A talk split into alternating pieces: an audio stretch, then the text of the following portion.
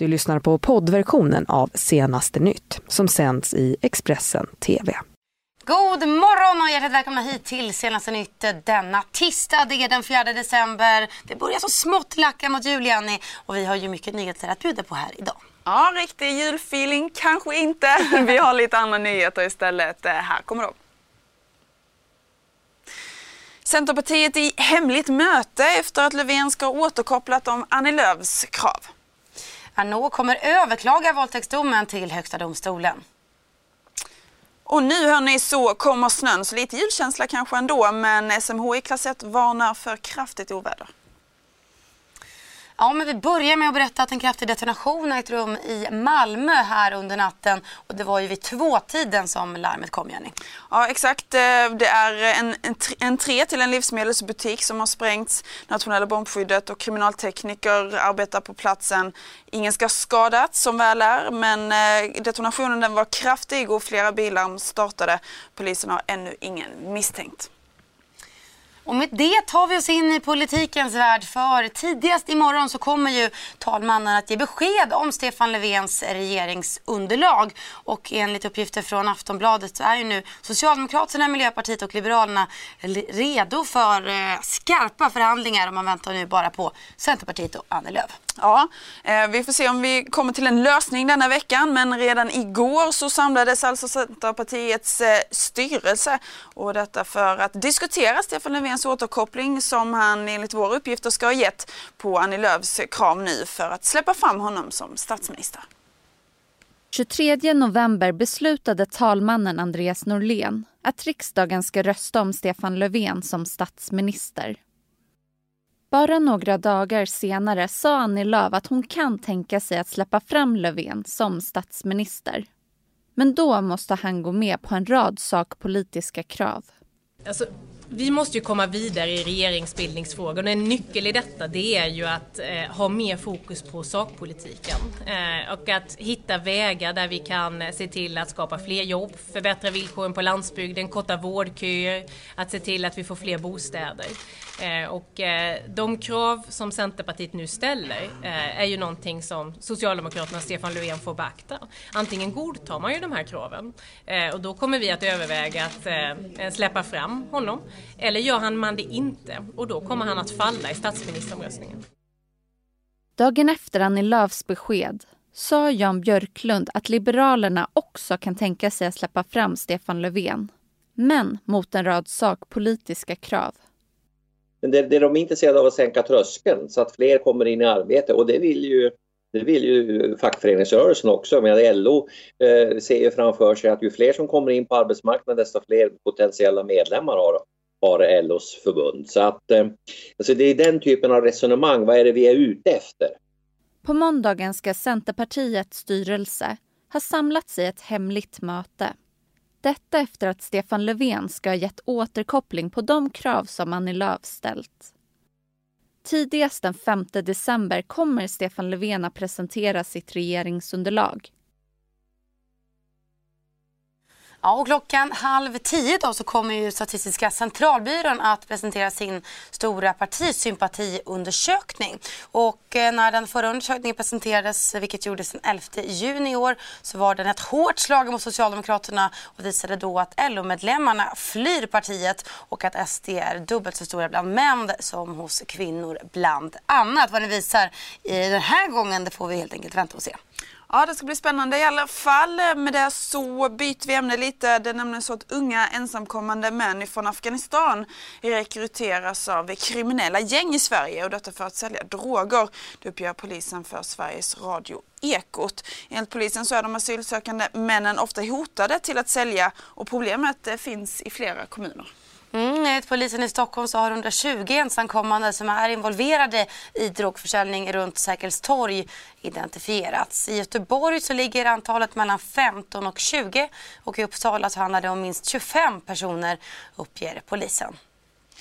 Ja, och så ska det handla om gårdagens eh, hovrättsdom som föll mot, mot eh, den så kallade kulturprofilen Jean-Claude Arnault.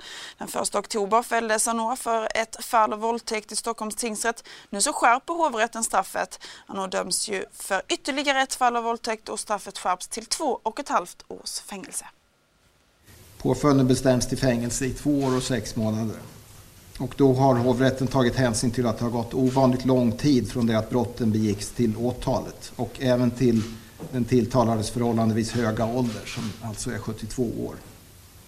På måndagen föll Svea hovrätts dom mot Jean-Claude Arnault. Han döms nu till två våldtäkter mot samma kvinna. Ja, den stora skillnaden är ju då att eh, Jean-Claude Arnault döms för två fall av våldtäkt och inte bara ett fall som i tingsrätten. Och det gör ju då att straffet också skärps för honom. Han får ju då två och ett halvt års fängelse istället för, eh, istället för två års fängelse som han fick i tingsrätten. Under rättegången har hans hustru Katarina Frostenson som är ledamot i Svenska Akademin vittnat för honom. Men det hade ingen betydelse för domen. Hon har i princip sagt att hon har levt ihop med Arnaud i 40 år och att han under den perioden varit en oförvitlig person och inte på något sätt gjort sig skyldig till någonting som skulle kunna liknas vid de handlingar som han nu döms för. Så därmed var det en typisk karaktärsbevisning men den hade ingen betydelse i det här fallet. Enligt kvinnans målsägande beträde har metoo-rörelsen haft betydelse för att Arnault har kunnat dömas för våldtäkt. Min klient hade exempelvis aldrig vågat polisanmäla den tilltalade om inte hon hade gjort den här intervjun eh, tillsammans med Dagens Nyheter. Hon hade inte heller vågat gå till polisen om inte metoo-uppropen hade funnits där på plats. Och det gjorde att hon kände en otroligt stöd och styrka att våga gå till polisen och anmäla. Mm, och eh, med det så tar vi oss utrikes för i fredags kväll amerikansk tid så avled ju den tidigare amerikanske presidenten George W eh, Bush, eh, George H.W. Bush ska jag säga, den äldre. Och igår så startade det formella avskedet av den tidigare presidenten världen över. Former President George H.W. Bush is now en route to Washington, D.C. for the final time. He is aboard a special presidential aircraft that they have renamed and designated Special Air Mission 41 just for these flights in honor of the 41st president. He was simply one of the world's kindest and most decent men. While family and friends are coping with the death of former President George H.W. Bush, the world formally begins its long goodbye today. Those closest reflecting on his decades of service, culminating with his four years as leader of the free world. That, that humility, that humbleness, that don't take myself so seriously. I am the president, but I'm just one person, and I'm privileged to be in this position. In Washington, D.C., one last time, an arrival ceremony at the U.S. Capitol, where the popular president will lie in state until Wednesday morning.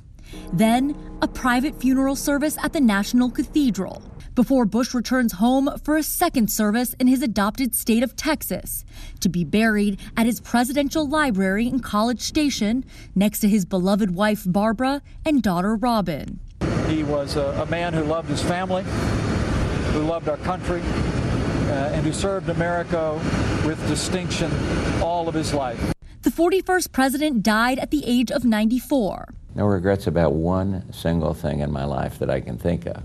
I I made mistakes, but they don't, they don't measure up to regrets now. We're, we're unbelievably happy.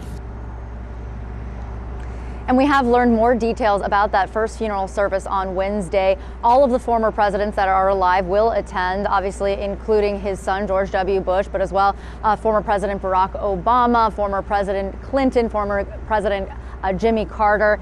And we have also learned who will be eulogizing the president. There are going to be four speakers one again, his son, the former president, George W. Bush, another presidential historian, John Meacham, the for- former prime minister of Canada, Mulroney, and as well a former senator, Alan Simpson. Reporting from Houston, I'm Kristen Holmes. Back to you. Och med det byter vi ämne. Det ska handla om vädret. För nu kommer det ju en hel del snö, Jenny. Ja, men precis. Eh, äntligen för vissa kanske. Eh, det kommer bli väldigt mycket snö för att vara exakt så kyla under dagen här nu med, med även en hel del regn tyvärr. SMHI har gått ut med klass 1-varning för kraftigt snöfall och då gäller det i Dalarna och Jämtland. Men ovädret kommer att kännas av på fler håll än så. Enligt meteorolog Tora Thomas Dotter från väderinstitutet Storm så kommer vädret bli som mest problematiskt natten som kommer nu här ja, men från Örebro och söderut så kommer det mesta falla som regn. Örebro norrut mot Falun, där har vi ett gränsområde där det är svårt att säga om det är regn eller snö. Och det kanske då regnet övergår mer och mer i snöfall då. Sen så blickar vi till östra Svealand, Uppland, eh, Uppsala och Stockholmsområdet där. Så kommer det antagligen övergå i snöfall mer och mer till kvällen, kanske sen kväll under tisdagen. Så att eh, det ser inte ut att bli några stora mängder men det kan ju orsaka problem ändå även om det är rätt små snömängder. Och sen har vi ytterligare ett problem och det är att det faktiskt klarnar upp. Så från egentligen mellersta Jämtland och söderut så kommer det bli klart natt mot onsdag. Då kommer det bli klart väder och det som har fallit och den snön som har fallit och det regnet som har fallit kan frysa på eftersom att temperaturen sjunker ganska snabbt när det klarar upp för den här årstiden. Mm, och från väder så tar vi oss in i sportens värld och eh, ska handla om eh, hockey. Ja, eh, med åtta minuters marginal så blev det klart att William Nylander kommer att spela i Toronto Maple Leafs i NHL i år. Och detta efter ett långt bråk om lönen med klubben. Och nu så avslöjar också hockeylegendaren Börje Salming att han har ringt upp eh, Nylander och detta för att övertala honom. Alltså det är helt fantastiskt hur de spelar nu. Och det har man ju sett liksom där från, från två år sedan tillbaks. Där de beslutade sig att nu ska vi behålla alla unga, inte trada iväg. Byta bort någon ung kille om man inte levererar efter ett år. Utan de ska få chansen minst tre, fyra år. Så de har ju satt upp det där och det, det har verkligen gett ut. Och att de har fått en bra tränare. Ja, men jag har ju följt hela tiden och, och ja, du vet på Facebook och allt. Jag har ju varit överallt. Plus att och, naturligtvis har jag kontakt med dem där borta också. Nej, men det är klart, det är många säkert blir, blir irriterade att man inte... Men vad fan, det är ju så. Det är en förhandling alltid med kontrakt och allting. Och ibland blir det svårare. Och, men eh, det jag, när jag ringde William och sa, där ringde han faktiskt och ville säga bara att jag vill inte höra någonting om kontrakt i sig, va? det fick, fick, fick någon men att ta vara och vara rädd om, att få spela i Toronto, som jag vet har fått spela 16 och vet som alla andra som hade velat spela där och kom dit. Det var deras dröm och det är som en hockeystad. Man ska, man ska inte bara titta på pengarna, utan älskar man att spela hockey, då ska man vara jävligt glad om man får spela i Toronto vad jag sa åt honom, var försiktig nu så du inte, för rätt som det om du hamnar i ett annat lag, då kanske de inte gillar det där, då kanske blir skickade på andra laget. Här älskar de dig, tränaren gillar det, allt sånt där. Och då, då sa var rädd om det nu. Så, så, ja, så, men vi är ju så långt ifrån varandra. Så. Ja, ja, jag förstår det. Men eh, tänk på det då i alla fall innan du, så du verkligen. Men nu är jag väldigt glad för honom. Det är bra, han kommer att hjälpa till mycket och det har han gjort redan. Så det kommer att bli ännu bättre med han i, i laget. Det hoppas jag verkligen. Mm, det här var det vi hade att bjuda på just nu. Men fortsätt följa oss här i Senaste Nytt i Expressen TV. Du har lyssnat på poddversionen av Senaste Nytt. Alla Expressens poddar och program hittar du på Expressen.se och i Expressen TV. Ansvarig utgivare är Thomas Mattsson. Ett poddtips från Podplay. I fallen jag aldrig glömmer djupdyker Hasse Aro i arbetet bakom några av Sveriges mest uppseendeväckande brottsutredningar. Går vi in med hemlig telefonavlyssning och, och då upplever vi att vi får en total förändring av hans beteende. Vad är det som händer nu? Vem är det som läcker?